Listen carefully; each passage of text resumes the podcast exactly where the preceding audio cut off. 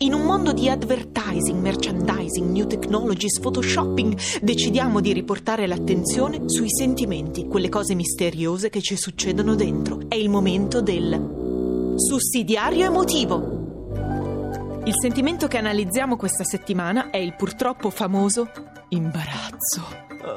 Definizione da vocabolario: stato di disagio interiore, di confusione, di perplessità in cui viene a trovarsi una persona che non sappia risolversi tra contrastanti soluzioni. Definizione di una che l'imbarazzo tenta di addomesticarlo da una vita. Una sensazione di improvvisa ibernazione emotiva seguita da una evaporazione tipo bagno turco lappone, un ghiaccio bollente dentro, una sensazione di faccia che ti si crepa, di gambe che si sciolgono, di stomaco che si incarta.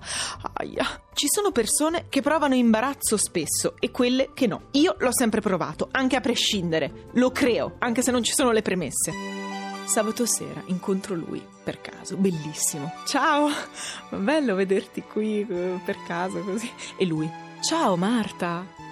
Mi chiama per nome e io sono felice.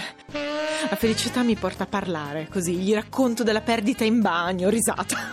Di mio padre che continua a chiamare, risata mia, le risate sono solo mie. Poi butto lì un Natale con i tuoi, Pasqua con chi vuoi. Perché poi? Ma risata? Perché dico così? E poi cercando di essere cool dico quanto mi piace il vino, risata. E lui, si vede. Panico, imbarazzo, vuoto, un buco nero in cui non sa se vuoi entrare o uscire, confusione, non so più se voglio baciarlo o piangere, se voglio lui o la mamma, mi sento alla recita della scuola quando dovevo soffiarmi il naso e non avevo il fazzoletto, mi sento nuda e capisco di non essere matura. Sì, perché come dice Woody Allen, la maturità di una persona non si misura dall'età, ma dal modo con cui si reagisce svegliandosi in pieno centro in mutande. Imbarazzo.